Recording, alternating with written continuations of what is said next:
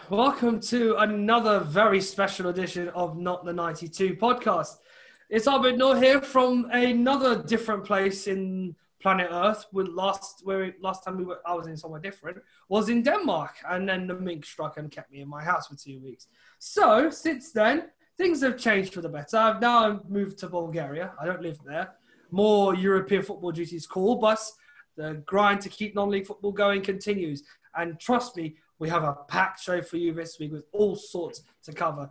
And not just that, I think we've pretty much found the best news of the season so far. And that's in our pod patter, but I suggest you stick around to hear our thoughts on that. Obviously, we must give big shout-outs to Mupaya for their song, A Stranger Living in My Head. It's our main introduction song to the podcast. And always a fabulous listen, and it gets us going before we start recording as well. So if you want to listen, it's on all those wonderful music platforms, and yeah, just give them a bit of love as well on our behalf. And to Farrelly Sports, they have the, as Greg Clark likes to call it, the Scott the, the football drip. He's got some. They have some solid drips, some lovely kits, and uh, very very kindly sponsoring our podcast as well. So a big shout out to Farrelly Sports as well. So, normally, we are known as Team Not the ninety-two. We still are Team Not the ninety-two, just minus our esteemed Scottish host. So, first of all, you have me doing the National League, and I am, um, I have to use that thing again where he calls me the man with the big authority. So, I practically cover everything National League related, and it's been a wild week of National League football. I am not alone, however, and thank goodness I'm not, because it would be a ridiculous podcast if it was.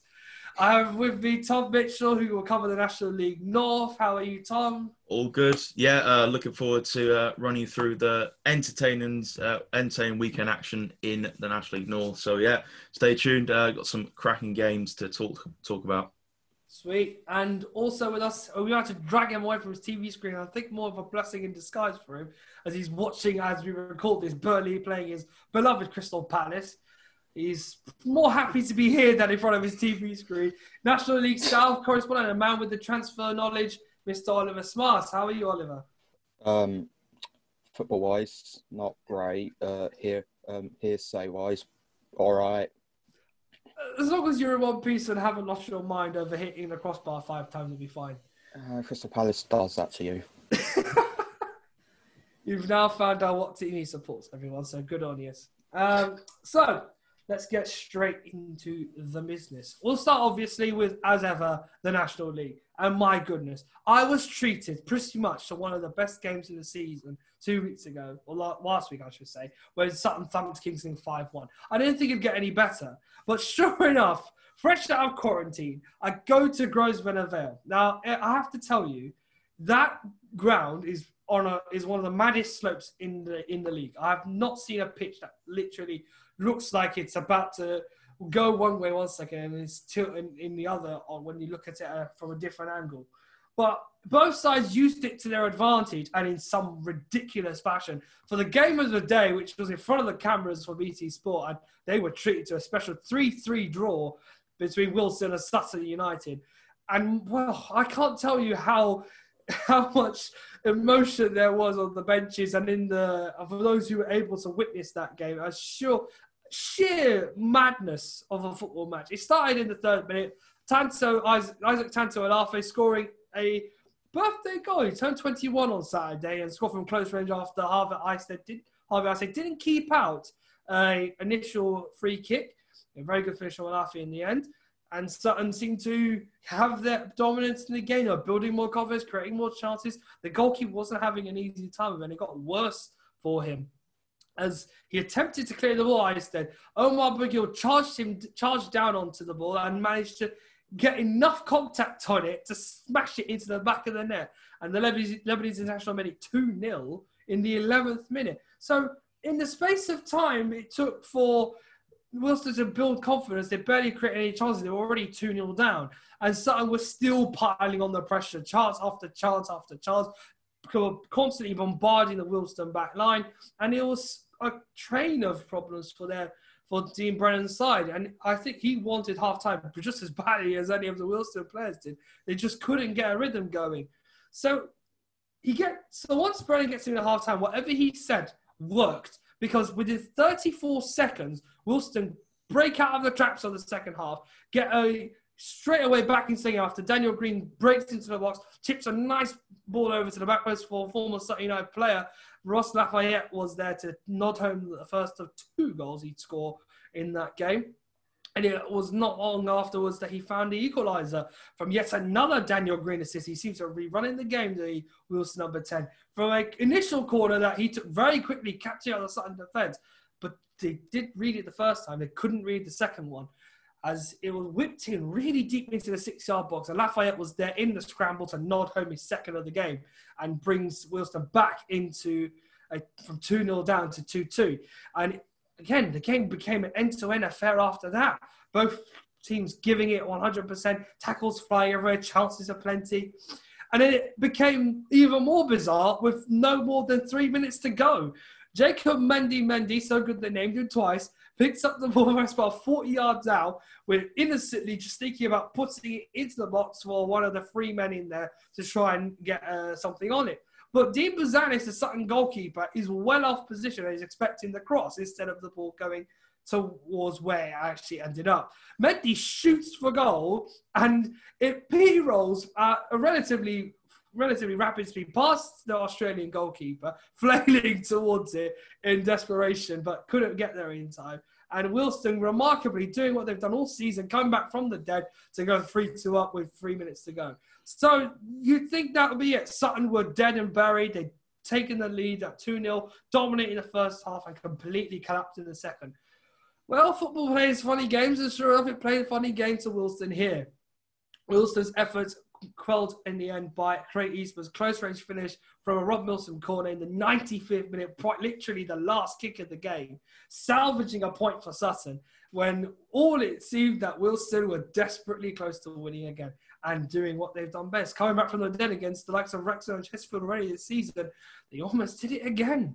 So it's a big result for Sutton, but equally so, I wouldn't, it, it would help them to keep their position in the league. But the other scores that also took place earlier on in the day did sort of help them pursue that effort to be second in the National League. So, Royal Wood versus Altrincham ended one nil to Altrincham through a goal from McDonald. Minutes to go, came off the bench, giving the Northwest side a brilliant victory. And they're starting to recover their form now. I believe that's two wins in a row now for Altrincham. They beat Chesterfield in midweek, passed by three goals to two and a fantastic win away, so they have started to get some confidence. And Phil Parkinson's side are looking like they're starting to understand the rigours and the challenges National League football provides. Another crazy comeback was in Bolsover, a local affair between Chesterfield and Notts County. It just seemed as if when you te- when a team like Notts County you know, don't know when they're down and out, they give you something special right at the end. But Chesterfield quite literally dominated the game like they did. Well, that was after Enzo Baldovine got the first goal for Notts County in the twenty-second minute. Then Jonathan Smith, who seems to love scoring goals. He loves to score them anywhere on the pitch. He picks one up from about thirty yards out, smashes it into the back of the net to make it one one. Long time into the game, long way into the game until we find our second, which is come off of Big Tom Denton, who instead of using his height, dived down for this one because the ball was played low into the box. He challenged the left fullback, nodded, uh, nodded in front of the boots of the left fullback to get the ball into the bottom corner, beating the goalkeeper. So Chesterfield comfortable, defending, doing everything they need to stay in front. Get to the ninetieth minute, I believe it was four additional minutes of added time. Notts County pull off what they did at Sutton yet again, but this time did it twice. Ruben Rodriguez nods home from a free kick on the right touchline, a lovely ball in, and he gets up, he's raced. He's not a small player, by the way, but he can get a big leap on him, and he nods home the equaliser. And then Carl Woodson, who scored that uh, elusive winner at Gainsbury Lane back in October, finished off the job for Notts County in the ninetieth minute from a similar scenario. Ball played into the box by Rodriguez, who turned the assister, and not and it was nodded home by Woodland for a three two win to Notts County. Fantastic win, a great comeback for the Arden's side. They just don't know what die means, really. Torquay United remain top of the league as they beat Halifax two one away from home. Asa Hall opened the scoring in the seventeenth minute before an equaliser from Jamie Allen. However, a penalty was saved by the Halifax goalkeeper from Danny Wright, who's just, who seems to do no wrong this season, but eventually he saved the penalty as he went the correct way, going to the keeper's left. And it was a big port to stop that one from going two one up at that instance. But Connor Lemon He Evans secured the points for Torquay United. Gary Johnson's side remained top of the National League. Kingsland Town against Dover was a battle of the two worst defences in the National League. A big victory there for the home side. Rory McCauley in the first half with a towering header. Picked up a head injury in midweek as well, so he had a big white bandage on his head. But he still managed to whack home the first goal for the home side in just before half-time. And then a penalty was given after Ryan Hansen brought down Kyra Mitchell. Hansen sent off for that challenge while forcing Dover down to ten men. And Adam Marriott converted the penalty to give Kingsley a, a very big two nil win at home. A thrilling game as well at Maidenhead, as there were three fantastic goals in that game. Daniel also opened a score after thirty minutes for the home side before uh, excellent, uh, an excellent second goal from Shane Donlan, who waited for the ball to land to him out on the outside of the box, and he whacked it hard into the top right corner of the goal. One of the final goals you'll see all season. Reece Coe-Hackett Fairchild saw that and said, "I'll raise you one, mate." Picks up the ball right, right on the side of the field, runs across, and then he hits it left-footed into the top opposite top corner of the goal. That made that two one uh, to bring Bromley back into the game, and Maidenhead just needed to hang on and see this game out, and he'd be second in the league. But Chris Bush thought otherwise, listening to the coaches on the touchline who asked him to hit it. He went for it, left-footed drive into the top corner again. Three stunning goals in that match. Uh, they shared the spoils there too, but you've got to give credit to all those who hit those fantastic goals. Hackett, Fairchild, Bush and Donlan, great strikes in a lot of them. Woking gave Barnett another thumping. Barnett just seemed to not find, can't find form nowadays, and they're struggling again in, in a local affair. This time around, Woking put four past them. Kay Ferdinand in the seventh minute. Bynum, Jerome Bynum Williams put it through his own net. However, Woking didn't have it all that easy. They did go down to ten after Charlie Cooper picked up two quick yellow cards in the space of two minutes. So they went down to ten men before half-time. It took them a long time, though, to get back into the rhythm and score again through Max Kretschmar from a corner. And then a fourth from Dave Tarpey to sort of secure the game. Michael Petrasa did get one back for the uh, away side from the spots, but albeit moot in the overall scheme of the game. It's another big win for Woking. Wrexham's good week continues. They had a massive news last week, as we covered on the podcast, of Rob McAnally and Ryan Reynolds finally buying the club, and they'll be investing two million pounds into the Welsh club. So it's very good news, and we're happy for all Wrexham fans. It just seems to get better and better. Winning midweek against Hartlepool by a goal still, same scoreline. There are, as the method of victory this time against Aldershot Town, like Luke Young's stunning strike again, outside of the box, left, right foot drive, bending it past the keeper at his near post and securing the points for Wrexham against Aldershot. So big win for Wrexham. They're starting to recover their season now, and that's back-to-back wins for them in the National League. And Yeovil Town remain rock bottom, and it just doesn't seem to be going well for them. They lose three one at home to Hartlepool, who made the best part of a six hundred eighteen round trip from the North East down to Somerset and back up again. It's quite a journey, and I feel like they've had at least something to celebrate. Luke Bonney up in the square after two minutes. Gavin Holohan made it two in the thirty-sixth minute, and Tyler Magilor made it three. Joe Prigley draws one back for the home side, but moot in the end again. And Torquay still yet to win in the National League.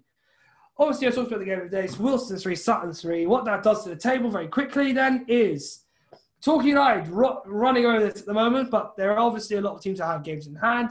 But twenty-two points from nine for Torquay, and they're in first. Sutton recovering right at the end, are second in the National League. They go to Wrexham in midweek, a massive game there.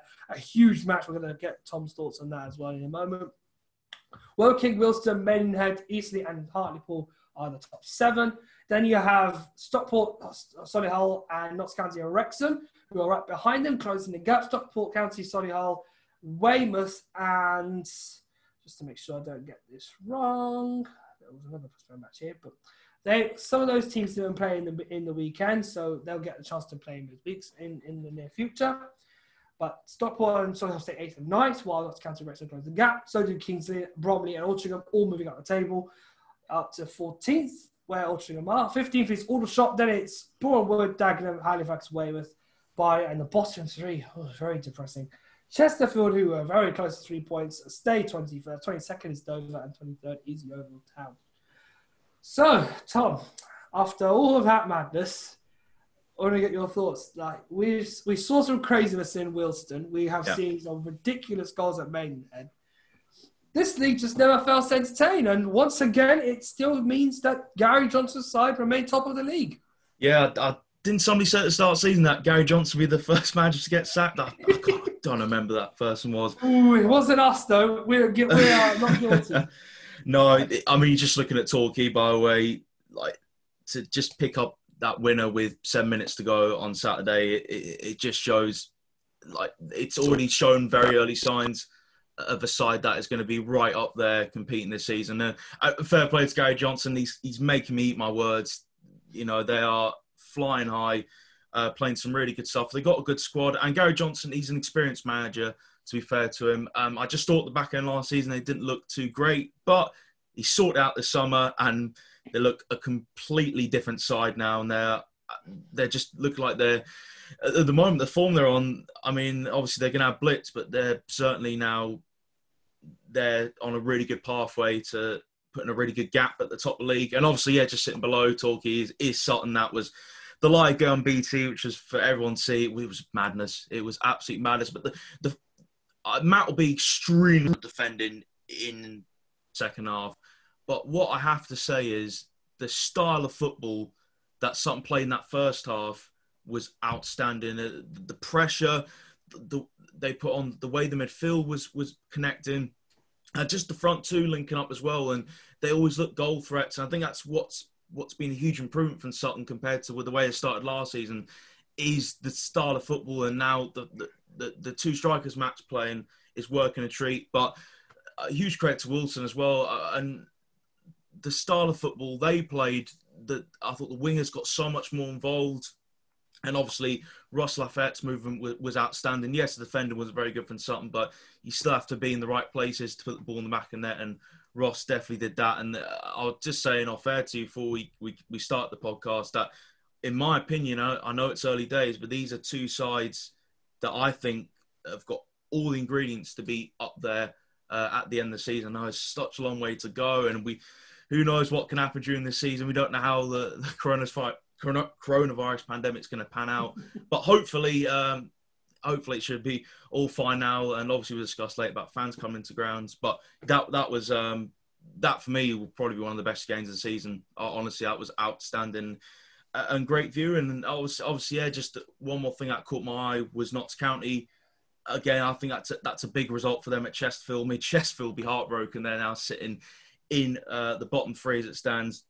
But I think for Notts County, um, again, I talked about Torquay showing spirit, Sutton showing spirit. Notts County were another great example uh, of that. And, you know, what, with fifty minutes to go, they must be scratching their heads thinking, man, it's it's going to be one of those days. But uh, and when they entered the ninetieth minute, to be fair, but fair play to Notts County. And when you have a striker like Carl Woodson, anything can happen. For him to get the winner, that that that that will keep Notts County ticking nicely and um, bring a bit of momentum um, back into their season. So they're, they're real standouts for me uh, from this weekend's National League games.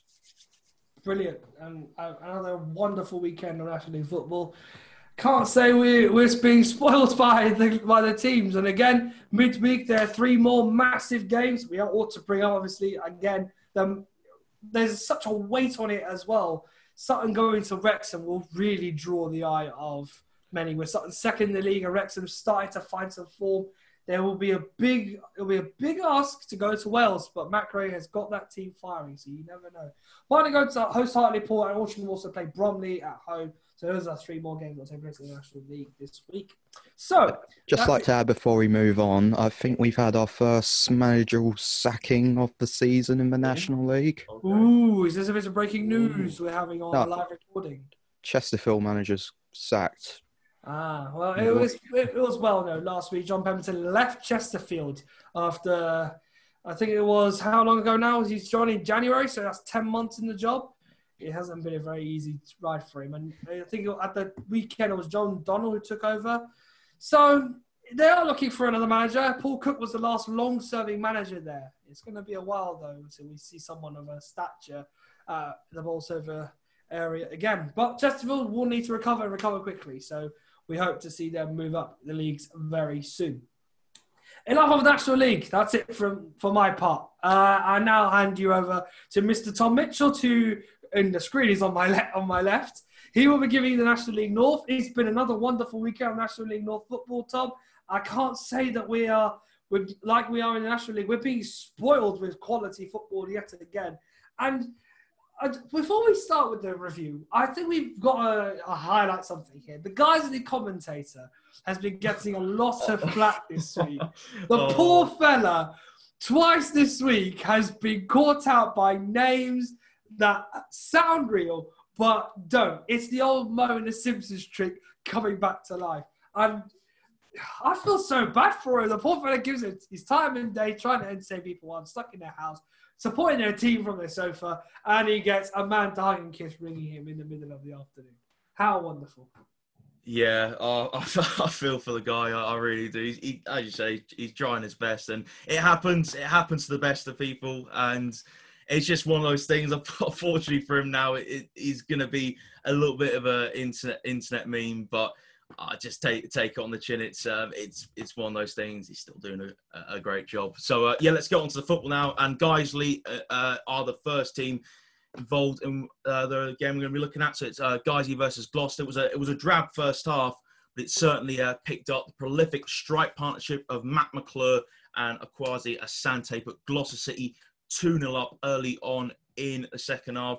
Uh, however, Gloucester did concede a late penalty, which resulted in Kevin Dawson getting sent off, and LeBrun and Becker converted for Guiseley. Wasn't enough in the end, though, for Guiseley uh, to pick up anything. Uh, another three points for a high-flying Gloucester. So Farsley, Celtic and Kidderminster all ended two two there. Uh, Kidderminster haven't made a habit of conceding cheap goals this season, especially on the road.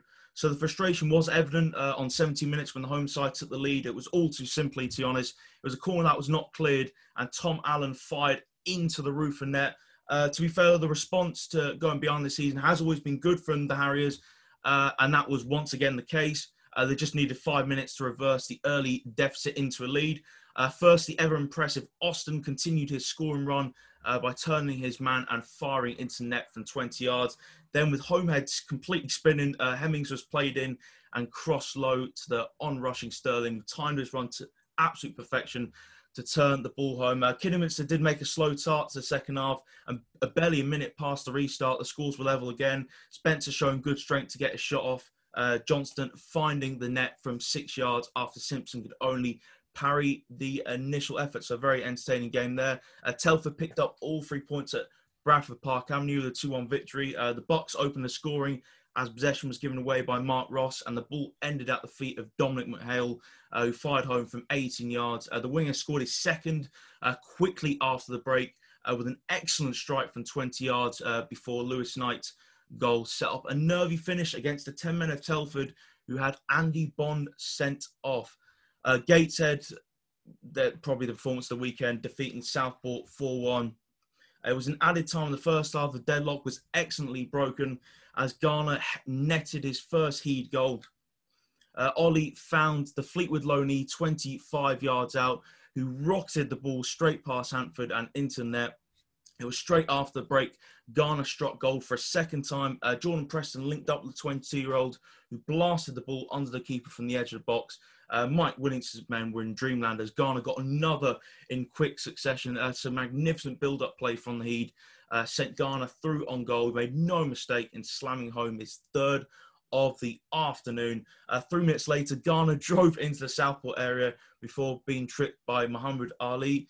Uh, centre-back Nicholson dispatched uh, the penalty perfectly as his powerful prod proved too high for, uh, for Hanford. Uh, Sandgrounders had a sequence of challenging corners late in the game, but they eventually pulled the goal back through substitute Jordan Archer. Uh, striker pounced on a cross at the back post, heading past Mail, but it proved nothing less than a conversa- uh, consolation as Gateshead uh, got a well-deserved three points in the end. Uh, Leamington had a fantastic afternoon at Curzon, defeating them three nil. Uh, the opener scoring on forty minutes with a glorious goal. Uh, some superb hold-up play from Smith saw him lay the ball back for Josh Martins, ping a long ball forward, uh, which completely bypassed the Curzon defence, uh, allowing Osborne to tear onto it and advance a few paces before clipping a delightful effort over the stranded Mason from some twenty yards out.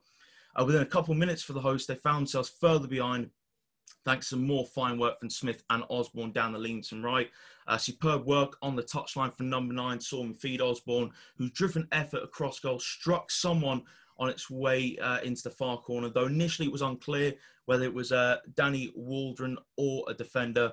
And to wrap up the afternoon, Leamington added another goal, and it was certainly a goal of the season contender to add to their collection uh, for the afternoon, five minutes into the second half, uh, receiving the ball some twenty-five yards out or more from goal uh, from a half clearance in the end. Uh, Jack Lane drew back his left boot and thundered possibly the goal of his life into the top corner past the flailing Mason. It was an absolute top drawer strike from a central defender. Uh, Brackley and Chester uh, ended all square in the end, one one. Uh, Chester uh, returned from a three-week absence uh, to pick up a well-earned point in the end uh, at Brackley. Uh, it was their first National League North encounter since uh, Halloween, uh, following several positive COVID tests within the squad earlier this month. Uh, but to be fair, the Blues didn't look rusty and conjured up uh, the better the chances in, in somewhat an e even affair in the end. Uh, Matt Lowe's strike earned the Saints a point after Chester took the lead from an own goal following a corner early in the second half.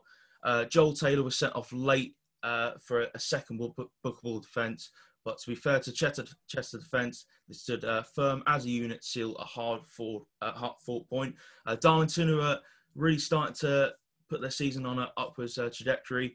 Uh, the Quakers, uh, they won two nil at uh, Alfreton. The Quakers had the, the better of the opening exchanges in the game and took the lead on twelve minutes when uh, Eriko Souza prodded in at the back post after George Willis parried away a uh, Tony McMahon cross. Uh, the dangerous and tricky winner showed quick feet following uh, the parry to create himself a tap in for just a few yards. Uh, Darlington played the counter-attack game to a tee and killed the game on eighty-four minutes when uh, Souza found Adam Campbell in acres of space. Uh, on the left inside the box, he slotted the ball into the bottom corner to seal the contest and a well-deserved three points for Darlington. The last game I'll be reviewing, in my opinion, is the game of the weekend between Hereford and Chorley. Uh, to be fair to Chorley, they pr produced a stunning fight back, only to be denied all three points at the death against Hereford at Edgar Street. Uh, Hereford start the better of the two sides, though the first real chance of the game uh, did fall to um, did fall to Ollie Shenton, who just shot wide, and Elliot Newby, who shot from the outside box, flicked onto the post. Uh, best opportunity at the half fell to uh, James McQuilkin, um, who found himself one-on-one against Matt Owen, but the midfielder skied his shot well over in what was the, the last meaningful action of the first forty-five minutes. Uh, but on the hour mark, the host broke the deadlock with a big slicer fortune. Uh, ball skipper Jared Hodgkiss cut inside from fullback and hit a left-footed shot that was going wide until it hit Scott Leather and flew past a stranded Irwin. Uh, the Magpies looked to respond quickly, uh, having gone behind, and for the second time were denied by the woodwork after Arlen Birch uh, headed the ball onto the post with the rebound cleared as Newby tempted to pounce. Uh, Chorley's efforts were eventually rewarded, though, with six minutes left when Birch's driven cross from the right found uh, Lewis Riley unmarked at the back post to tap home the leveller.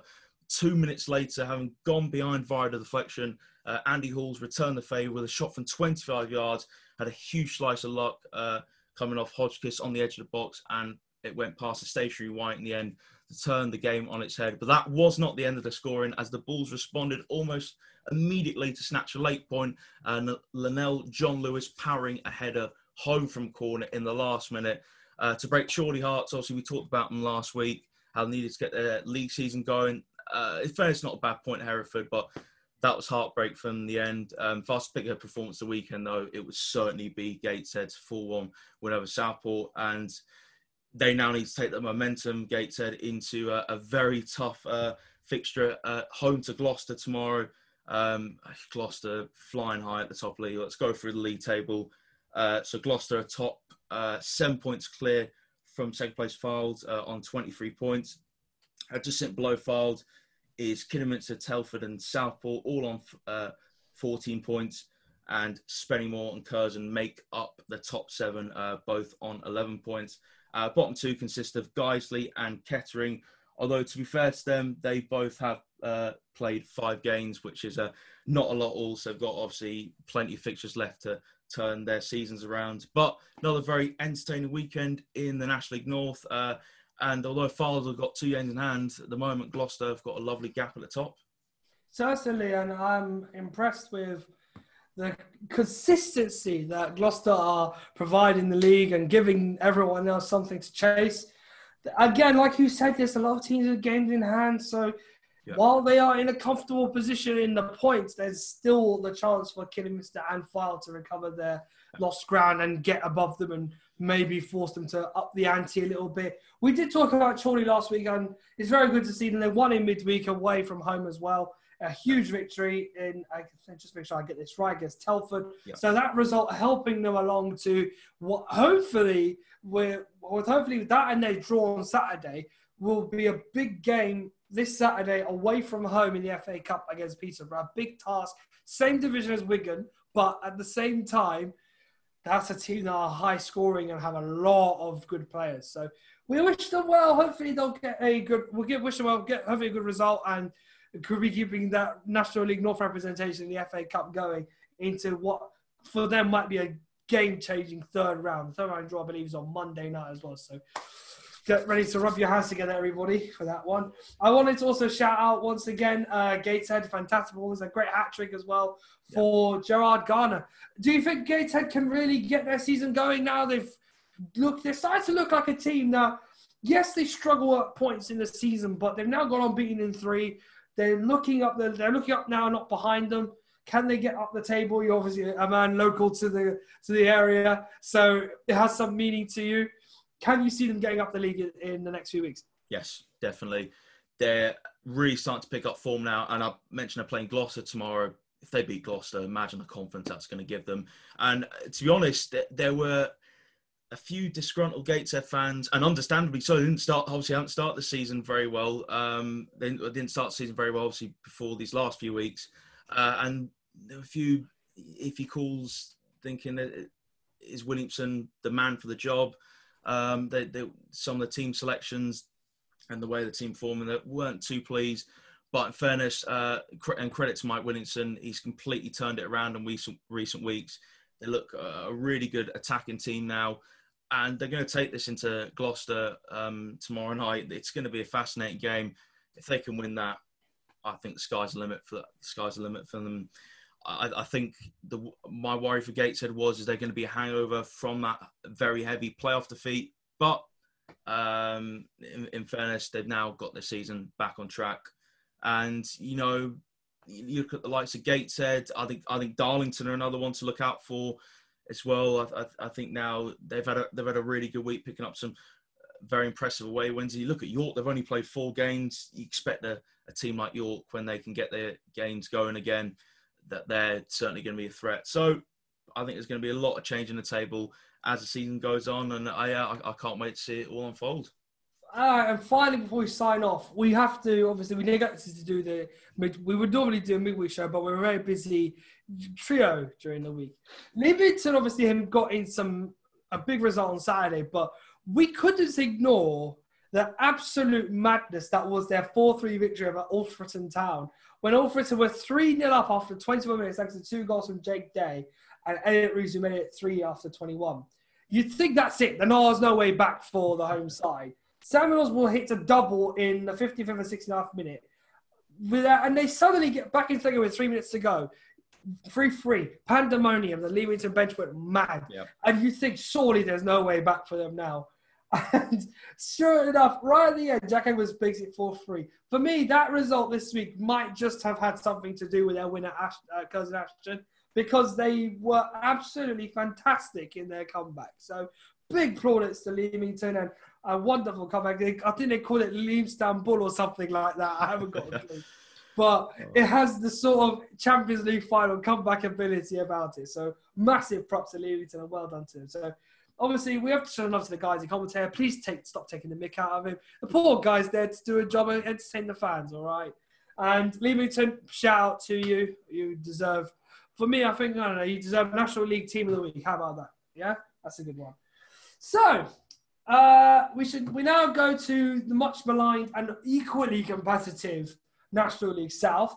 I see right now some very interesting results. Lots of draws, but this league is competitive, and Mister Oliver Smart is the man for it. So, Oliver, hopefully you're not too distracted by what's going on on your screen, and you could care to take us through what has been a very big result for the likes of the big results for the likes of Dartford and. and Dorking Wanderers. Yeah, so uh, top two both win, both won this week, with Dartford winning two nil and Dorking Wanderers winning three one against Concord Rangers. Touching on the uh, Dartford game, they of course beat Slough Town two nil at Princes Park. Dick Chris Dixon, new signing, just signed before the game, uh, p- scoring both of the goals from a, I must say, he's a dual registration from Hornchurch. Um, Dartford started off on the front foot with Dixon having a chance to open the scoring after Jack Barham flick on, but could only pull his shot wide. Slough getting a chance of their own as Dan Roberts took the ball, played it to Paul Hodges, who ran into the outside of the box, decided to have a shot, which was blocked by one of his own player, players, and Dartford eventually cleared the danger. Slough again had the ch- had a chance with Roberts looking, which looked to be a cross, but on close inspection, looked like it was going to dip into the net, which the keeper, Dartford keeper Ethan Waddy, had to tip over the corner, the forward corner.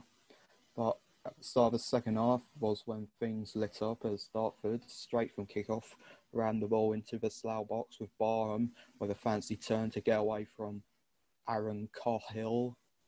Got it, got the low-driven cross in, with and Dixon met it and put put it into the net to give him his debut goal for the Darts and make it one nil to them. We didn't have to wait long until the second goal, as it came from a free kick on the bottom left side of the Slough corner area after Hussein was brought down by Sean Fraser. The incoming free kick delivered by Jack Jebb, and Dixon, despite being marked, stuck his foot out, which the ball found its way into his foot and it went into the net for his brace. Slough did come close to half in the, half in the scoreline as Turner took a loose ball from the Dartford header, booted it up onward, upwards to Warren Harris, who had his eyes on the ball with two defenders and the oncoming Wardy around him. He managed to lob it over Roddy, Raddy, where it looked to be heading in, but the speed and determination by Connor Essam to keep the clean sheet, and he managed to clear off the line to keep the score two nil. There was time for Dixon to get a hat-trick from a corner, which was headed off the line, but it fell to Dixon, who decided to go for the fancy acrobatic with a bicycle kick, but it went over the, over the bar. Though Dartford did have to play the last ten minutes, down to ten men, as Jacob Bakili Akpiong was deemed to have made a bad challenge on the Slough Town defender, who made the challenge on Akpiong, but on the replay, it looked as though his head was clipped by the um, by the Russian Akpiong, who lost his balance on the challenge. Obviously, tell me what you think about that, but Slough couldn't make any of their ten men advantage count as Dartford keep their three-point lead at the top of the table ahead of Dorking Wanderers, who, of course, won against Concord Rangers, who in the midweek lost to Braintree Town. Corey Davison scoring the winner on that Tuesday night up in Essex, giving them their first win of the season under new manager Ryan Maxwell. Dorking, of course, won three one against Concord Rangers, when even went down to the top nine men with Fogden and Alfie Rutherford both being sent off. The uh, Havant and Waterlooville duo signed from them, but two Jason Pryor penalties, as well as well as Briggs made Aaron Pitt Pollock equaliser for the Beach Boys in vain, who also finished the match with ten men, with ex-Woking player Alex Wall being sent off. Uh, keeping with the rest of the scores, Chelmsford fell to a two nil defeat to Chippenham Town, Ross Stern and Bradley Ash scoring the goals. Epswich suffered a shock one nil defeat to top two another fellow Kent side, Tonbridge Angels, Tommy Rudd getting the goal just before half-time. Hampton and Richmond Borough continue their good run of form with a one nil win over Bath City. Sam Deadfield, with four minutes to go, slamming in a eighty-sixth minute penalty. Hemel Hempstead drew against the only side without a win in the National League South, Dulwich Hamlet. Dulwich Hamlet did take the lead in the forty-fifth minute through Danny Mills, for a red card with Charles Claydon, and in the forty-fifth in the forty-fifth third minute of added time, which allowed Nathan Cooper of Hemel Hempstead to equalise, and that's how it stays. Uh, but Jake Robertson's penalty cancelled out Ibrahim Olatunde's seventh minute opener for Maidstone as they drew with Billericay Town, and East Bournemouth drew to Oxford City. Charlie Kedwell penalty, well, Charlie Kedwell's goal was cancelled out by Josh Ashby's penalty for Oxford City, who who as well finished with ten men, with Osler picking up a red card, and St Albans and Hungerford finished nil nil. And there was one more game, Reading v Havant and Waterlooville, but which was postponed due to coronavirus. Mm. So I want to know, Oliver, how did Torquay Wanderers end up with nine men on the football pitch? Uh, they picked up two red cards. Well, yeah, that's the obvious answer. We do our best to look at all the games here on the podcast, but that bewilders me. Them going to nine men and still winning three one away from under Concord Rangers. A great performance there, though, for, for Mark White's side. I personally believe, though, that they've got to carve the discipline. There's a time where you could be harassed, and there's how you don't have to be harassed. Part of me thinks there was about twenty fights in that game that probably led to that many red cards being given. But yeah, big wins for Dartford and Dorking. Table as it stands, Oliver, I think we are quite sure at the moment that we're seeing what is currently the top three sort of struggling with form a little bit, particularly uh, particularly with Dartford just starting to find their feet again. Lost out last week to St Albans for winning on Saturday against, against Slough, and Dorking drawing nil nil at home to Dulwich Hamilton in a match that actually got reversed from the one that was supposed to be at Champion Hill because of floodlight issues at Dulwich's grounds. They had to play that at uh, Meadowbank instead. But even still, both first and second struggled to results last week and this week win. Do we, uh, lads, do we think that these, the current top three will be the same top three challenging for promotion at the end of the season, or are we expecting something different from another team in the South? Uh, I remember looking at this a few weeks ago, actually, and I I definitely thought that Dartford and Dorking were the two strongest. Just looking at pre, from pre-season, they, they looked the two strongest sides. So to me, it's no surprise at all that they're in the top two, uh, and I, I could easily see them carrying on what the great work they've done so far. I, I mean, Dorking, in fact, got, got two games in hand on Dartford as well. I mean, I, I suppose you look at, when you're looking at so that top seven section, Hungerford is still the one they're really riding high at the moment, uh, to be honest. But I mean, again, I, I think Maidstone, you look at the setup they've got there, that that for me is a, a along with Ebbsfleet, actually, to be honest, you know, Kent have got some really good non-league clubs, and you know, the city, Maidstone and Ebbsfleet sitting sixth and seventh at the moment. But I think their sides that I could see challenging, maybe challenging the top two uh, when the season goes uh, further on. So, yeah, I'd say there been another couple of standouts. Um, I think Havant, if I was to pick another team, sort of not quite in that top four yet, but I think a challenge, I think Havant is another standout one. Again, only played five games.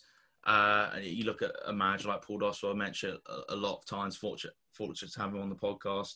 And um, his experience is, is going to be invaluable for when, you know, they start getting those big runner games together, because, you know, Paul Doswell experienced actually in Sutton's twenty thirteen fourteen season where there's a lot of games postponed, and, you know, Sutton played a lot of games in a short space of time. It's going to be the same for Havant this season.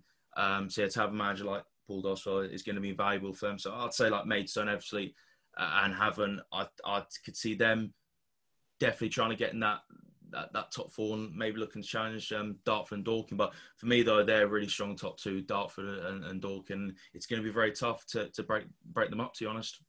Yeah, I agree with that. What's the most bewildering stat is that at the moment, Dartford have played ten matches this season and only half of that have been played by Havant.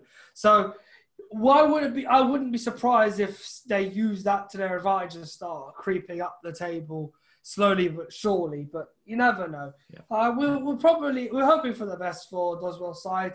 We did also cover last week uh, Braintree Town, who were rock bottom, and we're getting a goal of scathing from our Greg Clark.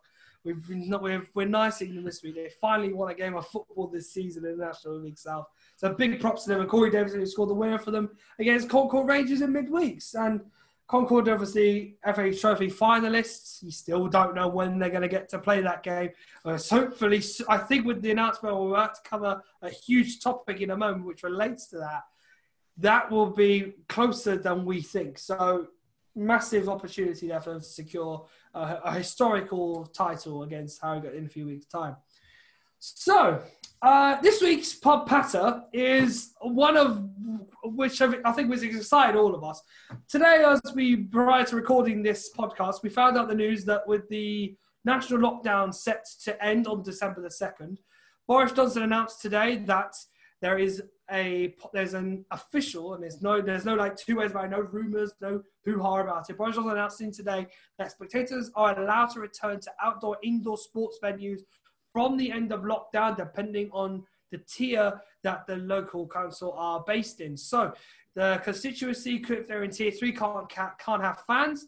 If the constituency is in tier two, then it's a two thousand cap on the amount of people who can go in there. And in tier one, it's four thousand for all outdoors and indoor sports halls and arenas. So with that in mind, National League fans have gotten very excited because obviously there's a lot of clubs who have been waiting for the news that this sort of that has been ravaging them for many weeks now. And they finally get the opportunity to see their teams playing football again with their own bare eyes, a little bit different to how we were, we're used to it, because obviously with the pandemic still going on, we're going to be a little bit more distant, but it's nothing they're not used to. So I, for one, I'm happy. We well, I welcome this brilliant piece of news. It's been eight months in the making, and for these people who've done so much, the fans deserve it more than anyone. They've worked hard. They've had to stick with it for so long, much like ourselves. Me, Tom, and Oliver, we're privileged as we're able to go to as many games as we can as media guys. But beyond that, it's the, like, we are fans too. And it's a shame that we've missed, we, we've not been able to see you. So it'll be a wonderful day. And Tom, you're very keen. I know you've been very excited to talk about this matter because it's been something that's played on all of our minds throughout twenty twenty since the end of the National League season in the beginning of April. What like, what are your overriding feelings now you found out we can finally go back and watch football next month?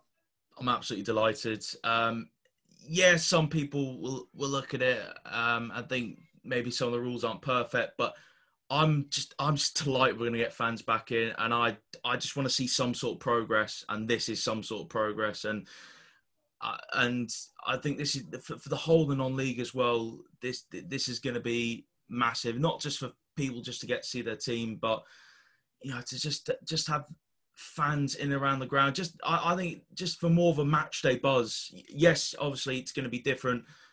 Um, it's not going to be as you know tightly cramped and stand and huddle right with your mates and uh, as you usually do. But uh, overall, though, to, just for people to get to see their football team again, it, it's just it's just going to be great, and it's it'll be a nice little ending to what has been a hard year for for everyone.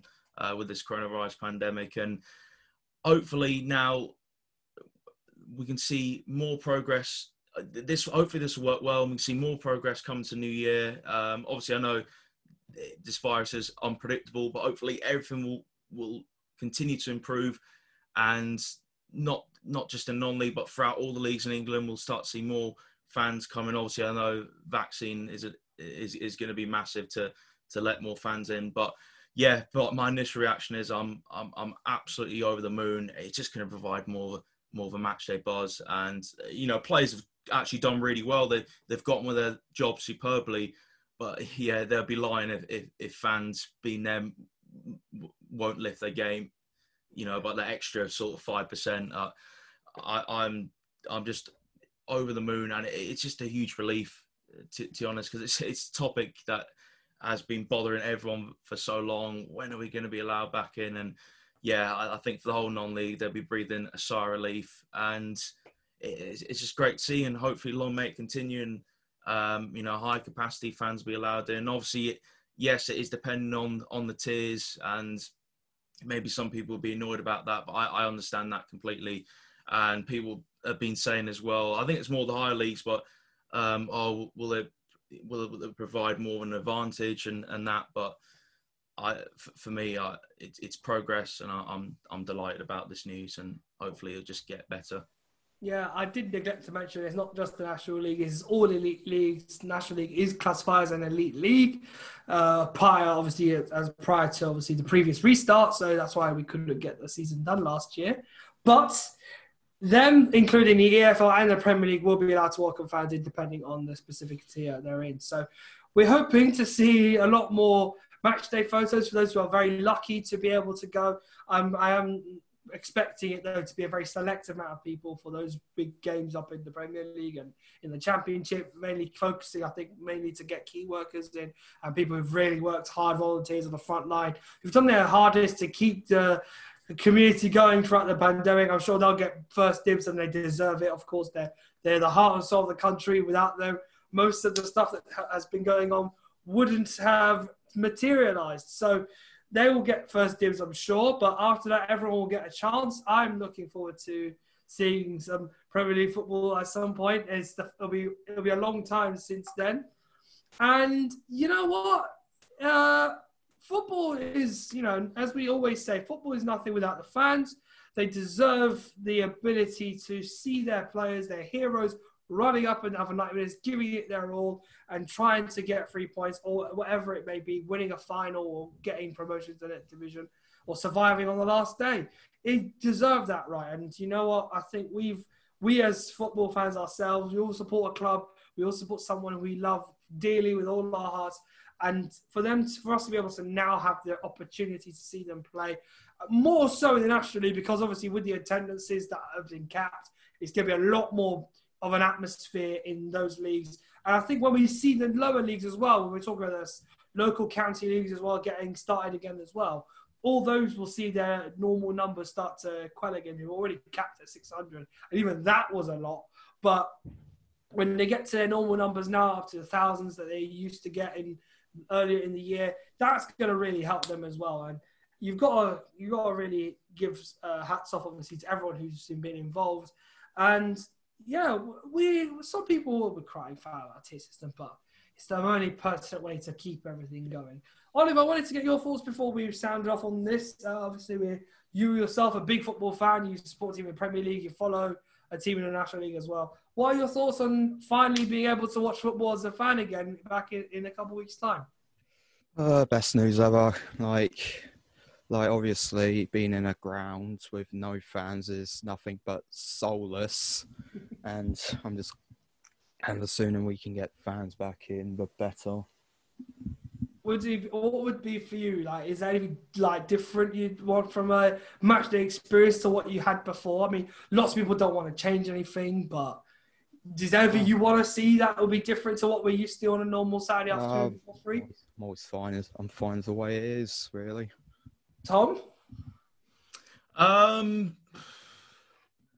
Anything different from matchday experience? Uh, to be honest, I, I I actually think that the fans have missed the game so much. I think that I think there's going to be. I'd, I'd love to see just even more chance, and I think I think this year in general just made pe- people appreciate stuff so much more. And obviously, going to football is a massive part of people's lives, uh, and especially just keep non-league football clubs alive as well. And I think. I, I think that, that community atmosphere is going to feel even tighter. And I just, you know, obviously, yes, it, as we mentioned, it's going to be more distance, but I, I, I still think the atmosphere is going to be really good. And I, I, yeah, one thing I like to see is just even more chance that, than usual, and atmospheres ramped up that little bit more, um, just to encourage those players that have, have really missed the fans. So yeah, that, that'd be something I'd like to, like to see, um, even, even more and a little bit different from previous match days, uh, pre-lockdown? Yeah, um, I don't know. Personally, I'd like the clubs to do whatever they can to welcome the fans back in the best way possible. And I don't want to, don't go over the top is what I'm trying, no, I'm try, not trying to say that, don't go all out, but try to make it as great an experience as possible because these people have not seen football for this long. and he deserved the right to be able to have something in return for giving up their money, of course, to watch their team play. I'd say, obviously, if you can't watch your big team, get down to non-league. Get yourself to a ground. Watch it. It can be pulsating. I've said it already today. You saw, you heard the joy in my voice when I talked about Sutton, Saturday's games in Wilston and Sutton. Without fans, it was a bit of a different atmosphere. With it, it would have been outrageous to be a part of. Right, of people jumping up all over the place, excitement, beer flying, whatever you could think of. Celebrations. That's what we've missed. We've missed that camaraderie, the noise, the chants. We've missed all that. And we're going to get that chance now. So if you are a big fan of a, of a team in the Premier League or in the Championship, and you don't have the opportunity to go and watch your team play when you're allowed to go and watch them again, please don't sit in your house and just sulk and watch your team play from your T V screen. Watch real football. Go and help the little fella with his uh, small empire and the, and the horsey, horse fence around the pitch, trying to keep everyone away from the, from the gloss green grass he's trying to grab. Give them a watch. And you might just find it's a little bit more enjoyable than the, the forty pound seat you sit on every Saturday afternoon, spending it watching your team get thumped five nil by Man City. So hopefully you'll enjoy uh, your weeks, and hopefully we'll get, we'll be very soon, we'll try and get to grounds more, as we as fa- we are, again, we are non-league fans. We love to go and see new teams. We love to learn a lot about their club histories. And we won't have a lot of the same teams that we did at the start of twenty twenty, and we are very sad they're no longer here. The likes of Drolsden, uh, to, to name one as, in particular, who I'm very keen on, because big Man United fan, me and a lot of the local clubs in Manchester are supported by those clubs who support Man United, our fans of Man United that support those clubs in the non-league. So, and the same with uh, Tom with Newcastle. He's got Gateshead up there. You have Marina in the northeast as well. All of those clubs surrounding Mask United. All these little Palace, small towns. Palace have Bromley. Hmm? Palace have Bromley. Bromley. Oh, you have Bromley. You have Tonbridge. You have uh, well, how else, who else have you got in Kent? Dartford. Just to name a few local clubs that we support. In London, it's not just Chelsea, Arsenal and Tottenham. You have Sutton. You have Hampton and Richmond, you have Walthamstow, you have Kingsley, you have uh, Haringey Borough, just to name a few. All these teams, they need your help. They need you to get the, help them get back to where they belong. Make them feel good. Make them, they work, they'll welcome you like you're just a regular fan. And if you can give them that little bit, they will be more than happy to give something back. And that hopefully will be a very entertaining game of football and a very nice chat with some of the players afterwards. Socially distanced, of course. So, everyone, get down to your local. That's all I can say. Not your local pub, obviously. Your pub is just as important, I'm sure. But get down to your local football team and give them a support. And hopefully, when this, when you get the chance to see football again, you enjoy it just as you did before we had to go through this wretched pandemic. So, that from us is it. That's Not ninety-two for this week. A big thanks from me to Tom Mitchell and to Oliver Smart, as always, for coming in and keeping me sane, obviously, because, you know, when you're by yourself and doing podcasts, it's not easy. But uh, we have obviously provided you with all the National League nonsense and the big news about fans returning to grounds in December, so we're very excited about that. But uh, apart from that, we'll be back next week, uh, usual time and space. Uh, I'll probably be in a different location again. I'm in Bulgaria this week to do a Europa League game. So there'll be fans here as well to watch that match, and not from Switzerland, thankfully. Just the locals will be here. But it'll be a great atmosphere. It'll be the first time I'll be able to see fans at a football match in a long time. It'll feel different to what, I, what I'm sure all of us are used to. But more importantly, it's been brilliant to bring this to you as always. We always do our best to keep the National League news topping up every week. And hopefully you keep subscribing to our Twitter, to our podcasts on whatever you listen to, on Apple or Spotify or on Acast, which we also do. You can also follow us on the Twitter on the N T ninety-two pod, the same on Instagram, N T ninety-two pod, and I'm sure, and you can also find our email there too if you wanted to ask us any questions or send us anything regarding the show. So, in the words of Biggie Smalls, to steal it from Greg Clark again, if you don't, if you don't know now, now you know. Is that how it works, or is it another way around it? We'll go with that. We'll go with that, yeah. Right. If you don't know now, now you know. Okay, fair enough. Thank you, everybody, for listening. Take care. God bless you all, and we'll see you very soon. Take care, everyone.